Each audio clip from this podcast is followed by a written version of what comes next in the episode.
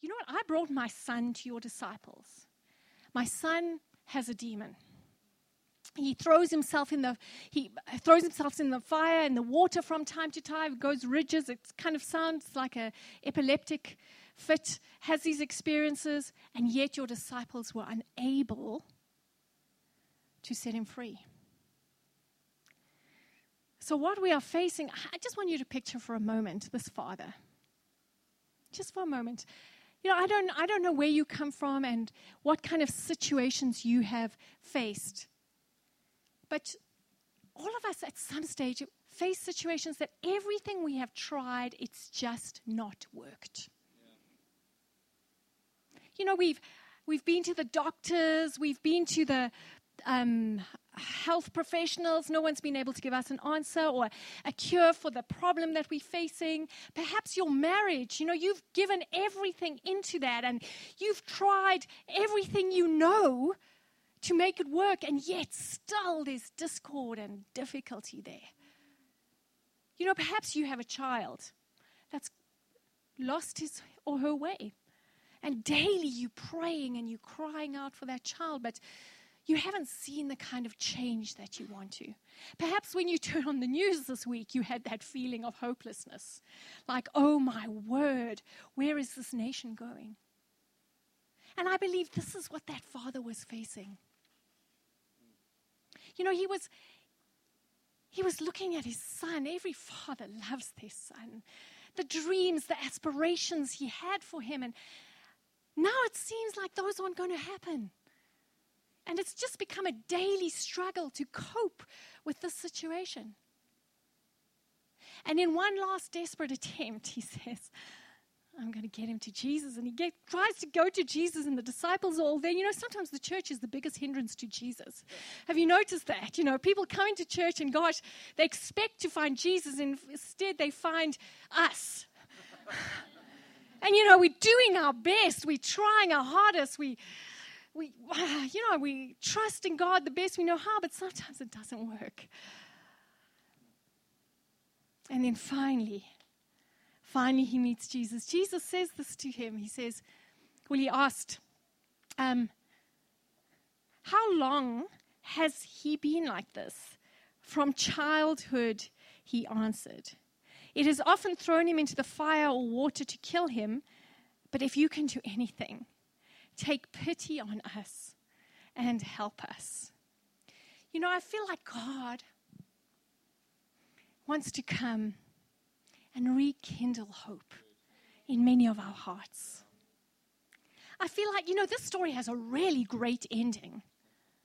And I feel like I want to prophesy to each and every one of your hearts that your story has a great ending your situation has a great ending because you have persevered and you have looked past the obstacles and you've said, if I can just get to Jesus. Yeah. And I'm here to tell you that Jesus has the answers, Jesus has a way. And I guess Jesus was asking this father, how long has it been like this? Because he wanted to, he wanted to ascertain the extent of the hopelessness in this father's heart. How long have you been battling this? Because it matters to God. What's interesting to me is that the, the Father asks Jesus to have pity on him. But you know something? I just, I just, I'm so grateful to the Lord for. You know that God is not looking at you with pity. I mean, we're going to see as the, in, the, as the interaction goes on how God brings him, Jesus brings him out of that place of almost self pity into a place of faith. But you know, God doesn't look at you as this poor, helpless person who just can't make it. No, seriously. I want you to understand that. That's not God's heart for you. He's not looking into your soul and saying, oh my gosh, I really messed up when I made that person. Look at them. Jeepers, they just don't have what it takes.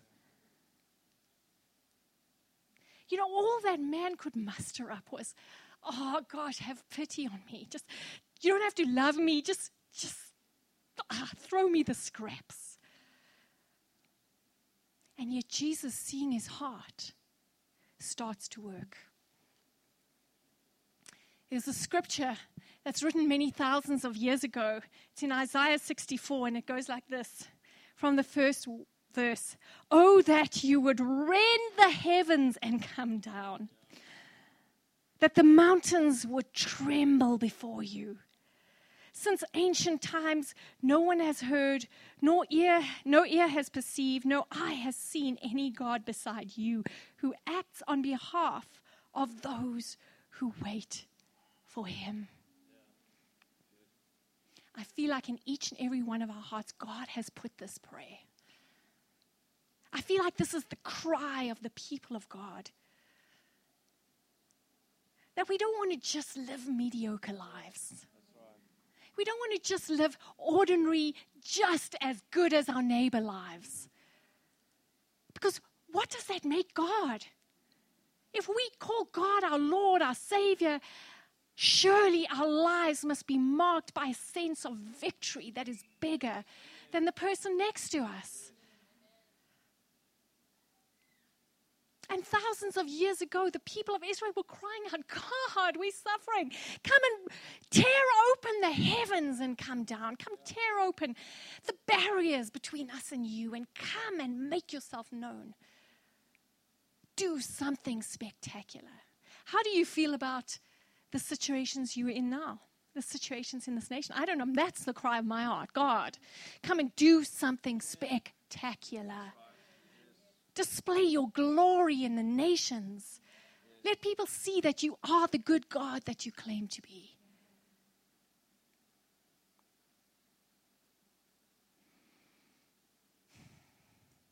What if I tell you this?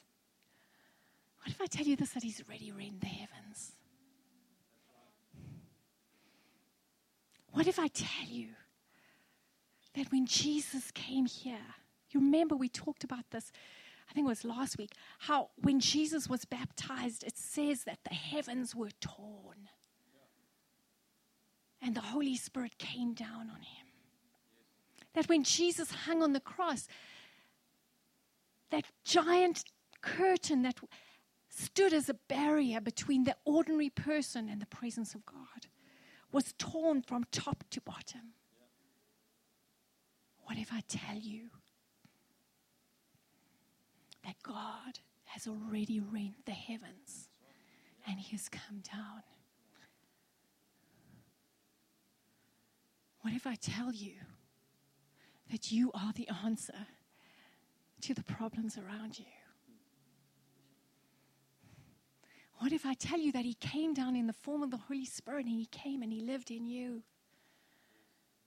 What if I tell you that you carry the power of the Almighty God in your body, in your physical being. What if I tell you that above you there is an open heaven that is permanently determined not by your goodness but by the blood of Christ? What if I tell you that this nation crying out for redemption and hope is actually crying out for the sons of God to rise up and be counted? That all of creation, the Bible says, groans for the revealing of the sons of man. And I hear the Spirit of God speaking to each and every one of your hearts. You're not a pitiful, poor, hard done by person. That, of course, you're weak and you're human and you have your faults and your failings. But there is a God who speaks worlds into existence, and He lives in you, and He's rising up as the Lion of Judah, and He is roaring through you that there is a solution, that He is on the throne, and that there are no impossible situations. God, can you tell I feel this is to be true?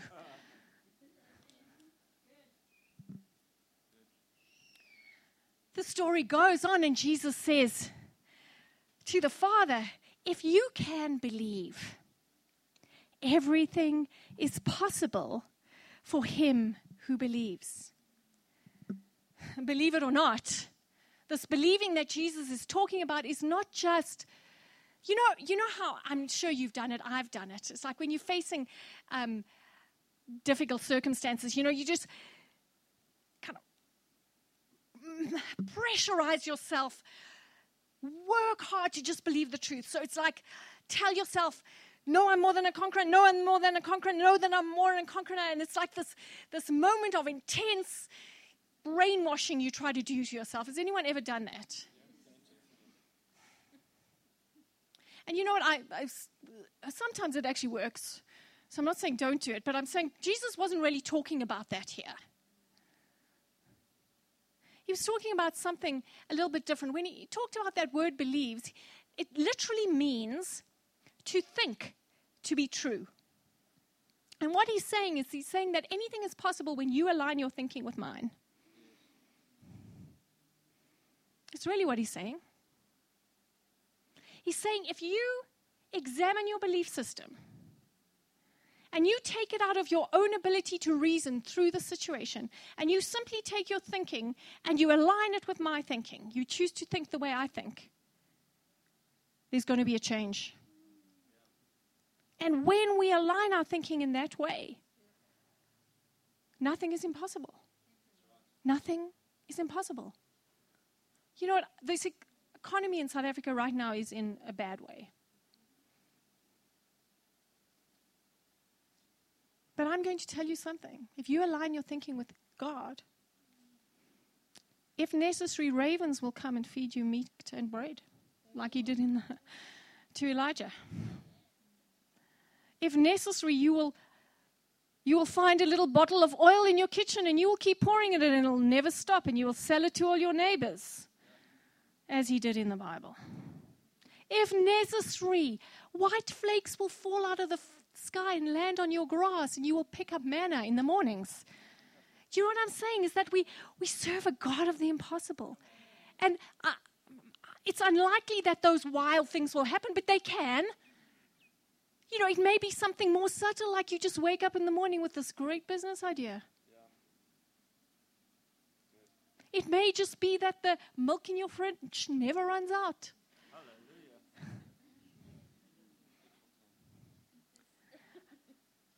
Andrew would rather have the Coke in the fridge not run out, but nonetheless. But when I think of aligned thinking, I kind of think of surfing. How many of you have ever surfed? I know we live in Johannesburg, so surfing's not really our thing, but nonetheless, if th- those of you who've grown up at the sea, which I didn't, so I've never surfed. I have, I've made an attempt to bodyboard, and it was such a disaster. I felt like I would leave it to the Durbanites.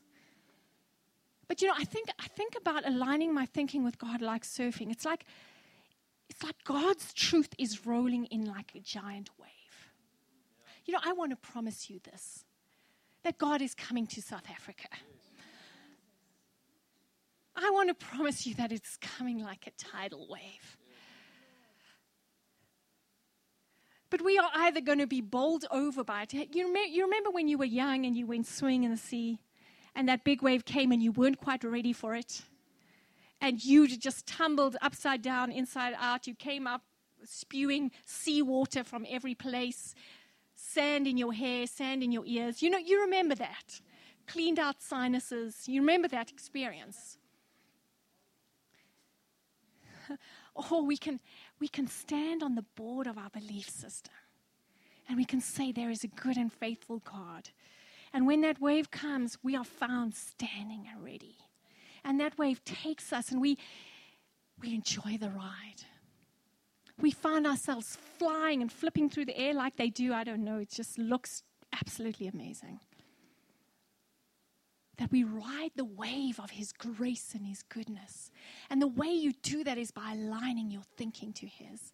So that instead of a hopeless attitude, there's a, an attitude that's just, God is doing something great. Even this situation is going to bless me and my neighbors. I'm not ashamed of the gospel of Christ. I'm going to stand up and be counted with the truth that I know.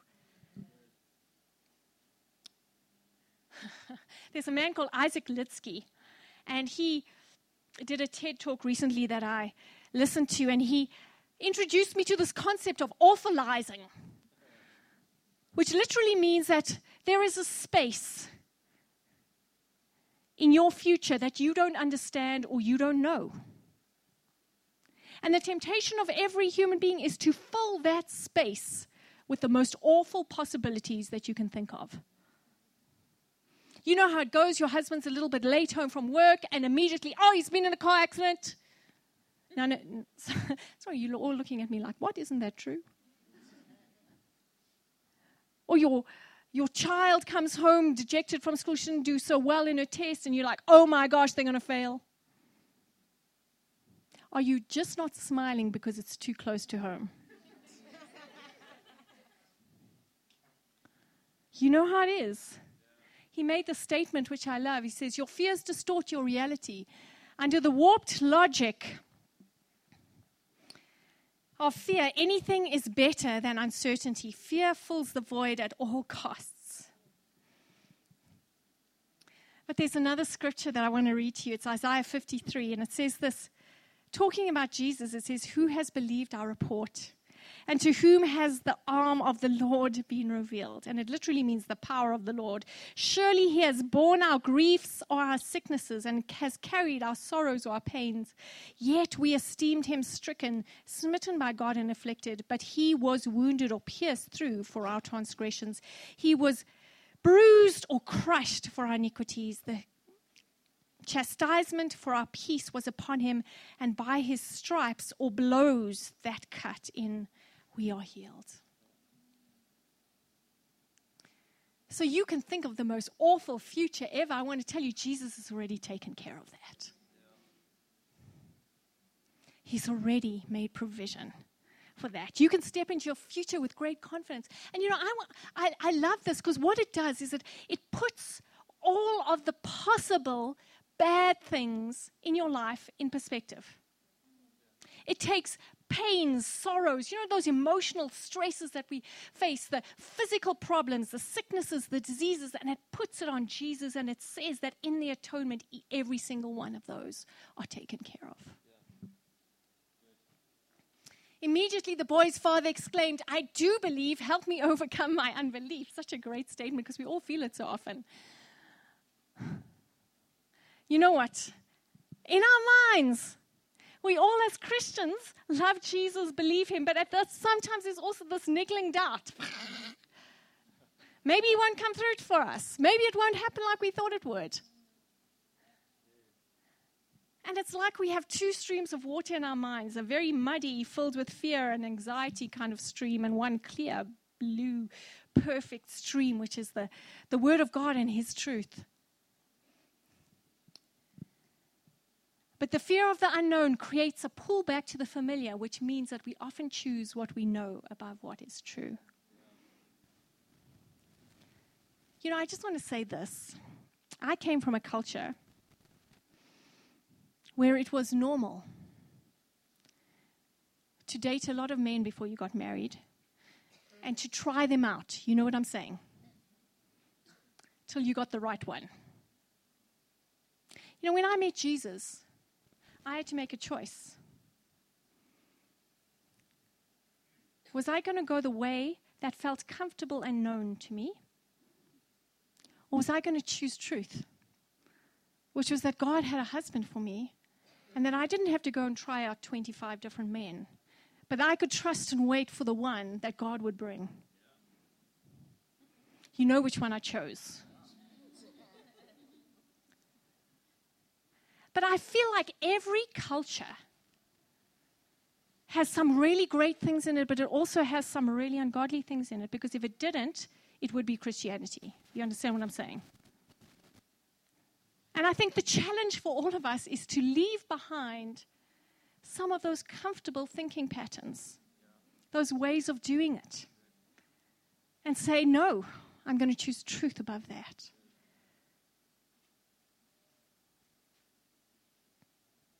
What are you going to do when you have children and your, your family asks, them to pre- ask you to present them to the ancestors? you know what? The ancestors are too busy worshiping Jesus or dealing with the fire and worms. You know what I'm saying? There's. They're not particularly interested, believe it or not, in your children, but God really is. So present them to Jesus. You know, when there are expectations on you from the culture that you come from that run contrary to the lifestyle Jesus is calling you to, what are you going to do? And I feel like just make that decision now. I'm going to choose to go the other way. I'm going to live the other way. I'm, even if I, I'm open to ridicule, the glory of God will descend on me in that sacrifice, and the world around me will see that my choice was right in time. There's an interesting story in Luke 9. A rich man comes to Jesus and he says this. He asks if he can follow him, and Jesus answers him, Follow me. But the man replied, Lord, first let me go and bury my father. Jesus said to him, Let the dead bury their, de- their own dead, but you go and proclaim the kingdom of God. What does that mean? I mean, was Jesus saying you can't bury your, your family? No, he wasn't saying that at all. Because in those times, it was a very hot climate. When someone died, they buried them very quickly because else the smell was overpowering. Sorry to be so crude. But the bottom line is that this man wasn't saying, Can I quickly go and bury my dead father? He was saying, I want to go and work for my father who is still alive. And when he dies, and I get my inheritance, then I will bury him, and as a rich man, I will come and serve you. What was he saying? He said, I want, I want to follow my culture and have my culture's blessing before I come after Jesus. And Jesus was saying, That's not going to work for me. That's not going to work for me. So we're going to end dualism, dual thinking. Jesus goes on and he says, When Jesus saw that, that a crowd was running to the scene, he rebuked the evil spirit. You deaf and mute spirit, he said, I command you, come out of him and never enter him again. God has a power encounter with all the forces of evil that are harming you, and He is going, He has already won. If you see those arm wrestling arms up there, you know, sometimes people have this idea that, the, that God and the devil, or Jesus and the devil, are somehow wrestling over people's souls. Listen to me, church. The devil is just one of God's created angels. There is no contest between God and the devil. Do you understand that? When God walks into the room, the devil walks out as fast as he can. He flees a hundred ways. When God comes and stands and, be, and is counted the enemy is running as fast as he can. And I feel like God wants in each and every one of our lives a power encounter. He, he wants you to face those demonic things in your life the, the thoughts, the negative ways of thinking, the, the disease in your body, the shame or difficulties in your families. And he wants to come and stand in, next to you and flex his muscles.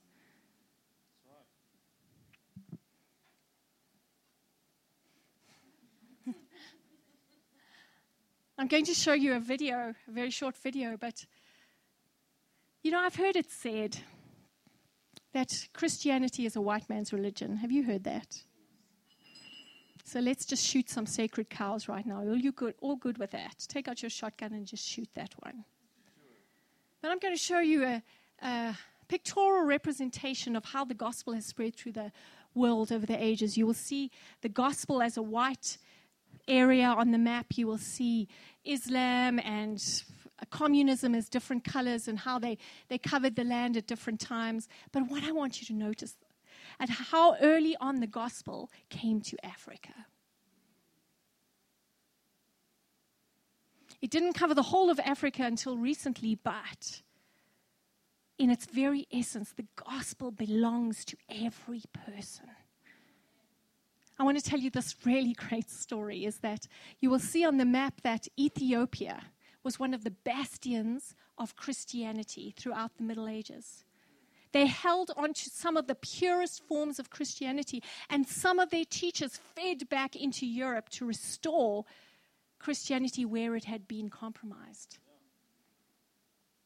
There's a story of one of their monks who's called Tiklahe Muton. I, I'm sure I've butchered his name. But the story goes like this that he, at one stage, was challenging some pagan priests in Ethiopia. And the king at that time got really sick, and the pagan priests tried to heal him, but were to no avail. Tiklo arrived there and laid his hands on him, and the king was healed. And the king said, Oh, my word, now we will prove which is true, this pagan religion or Christianity. And he set up this giant bonfire and he said to the pagan priests, The fire, him who um, can be baptized by fire and survive is the one I will believe. Put the pagan priests in the fire. Of course, they died. Put old Tickler in that fire. He was not touched. He came out unscathed, and Christianity exploded over Ethiopia. Today, African Christianity boasts staggering growth statistics. In 1900, we had 88.7 million. In 2000, 360 million. And in 2025, it is estimated there, there will be 633 million Christians in Africa. The reason I share this with you is just to tell you this that there is a power encounter between God and this world, and God is winning. There is a power encounter between God and the forces of evil arrayed against you, and God is winning. That your family is going from strength to strength. I don't care what your circumstances are speaking to you. I am here to tell you that there is a God who has rent the heavens. He has come down. He is living inside of you. And He is rising up like the lion of Judah in you to speak to those circumstances and see them changed. I want to declare right now to every sickness and disease in this room, you must go in Jesus' name. I want to speak to every broken relationship in this room. And I want to say, you must be healed. I want to speak to every lost loved one represented by people in this room, and I say, Come home in Jesus' name. We speak right now to this nation of South Africa, and we say, Receive your Lord and Savior, Jesus Christ. We speak to the leaders of this nation, to our government, to our president, to our cabinet ministers to our shadow governments in opposition. We speak to each of them and we declare that Jesus Christ is Lord over them also. We speak visions, dreams, understandings to come to them that have not been there before. We declare that they will say and do what is right. And if they will not, that they will step aside and God will put the men and women in place who will do that. We just declare right now that we are the head and not the tail. We are above and not beneath. That God is with us. That God is operating to bring about a revival in this nation that the entire world will stand up and take note that He is God, He is the Lord of Africa, and that He is able to save in power. Amen and amen and amen. Thank you, Father. Thank you, Father. Thank you. Can we just stand? I want to pray. If I haven't prayed already, but I'm going to pray again. Lord, we just declare right now, Lord, Father God, I just, right where you are, I want you to bring your impossible situations before God. Can you do that? I want, and I want you to just, I want you to speak to them out loud with a voice of authority. And I want you to say this in Jesus' name. I speak to the situation and name it. And I command right now that the will of God is done here.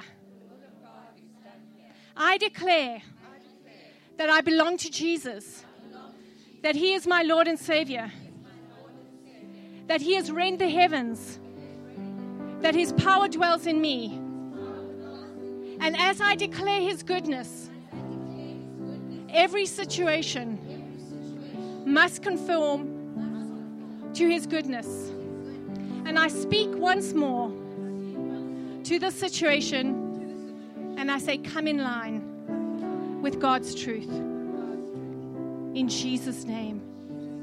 And all of God's people said, Amen and amen, and amen. Can we give the Lord a hand? Church, we cannot afford to be hopeless at this time, really, because what hopelessness will do, it will cause you to agree with the enemy. And what you will do is you will empower the negative forces that are trying to take over our nation. Seriously, you cannot afford to be hopeless at this time. You cannot afford to think thoughts that are not God's thoughts about you, about your family, about your finances, about your studies, about your health. You cannot afford to do it because we are in a battle. And the enemy is looking to pick off those people who will agree with him. And I'm speaking to your souls right now, and I'm saying this align your thinking with what is true, align your thinking with what is God. Rekindle hope. End that double thinking in your mind and choose to think the thoughts of God. and expect a power encounter in your life. Stand, believe, declare. Do not flinch in front of the negative things that are happening. Stand knowing that your God will come through for you. Amen and amen. And if you die trying, so what? There are things worse than death. I'm sorry if I sound so extreme, but what I'm saying is, oh my word, there is nothing that the enemy can take from us. Do you understand that? There is nothing that he can take from us. Because our future, our eternal future, is assured in Jesus. There is no place for fear in our heart. That, that, that open heaven will become a, a flood of his truth through us to transform. Amen. Awesome. One last thing I want to do. I want to ask if there is anyone. You can, you can sit down. I am going to stop soon. Don't worry. Otherwise, you're going to be asking God for a power encounter right in front of me to make me be quiet. There's some things that you've done that you just feel like, God, I want to, I just want to be free of that. There are some people here that you, you feel like you've been living a double life, that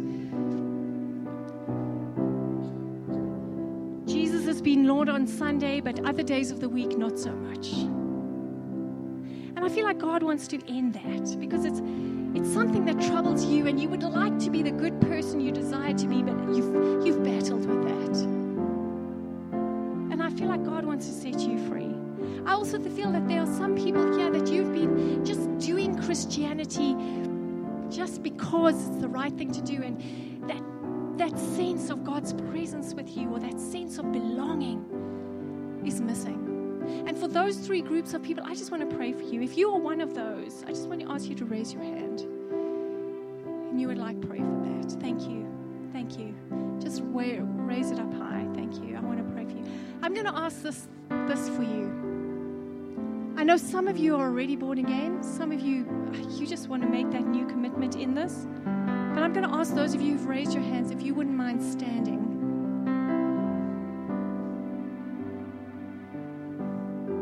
And we're going to pray a particular prayer. Church, if we can pray it all together, can we just pray this? Lord Jesus, once again, I give my heart to you. Lord, I ask that you would forgive me for my past. Lord, I ask that you would come and meet me in my loneliness. Lord, I pray that you would separate me from religious duty into delight in you.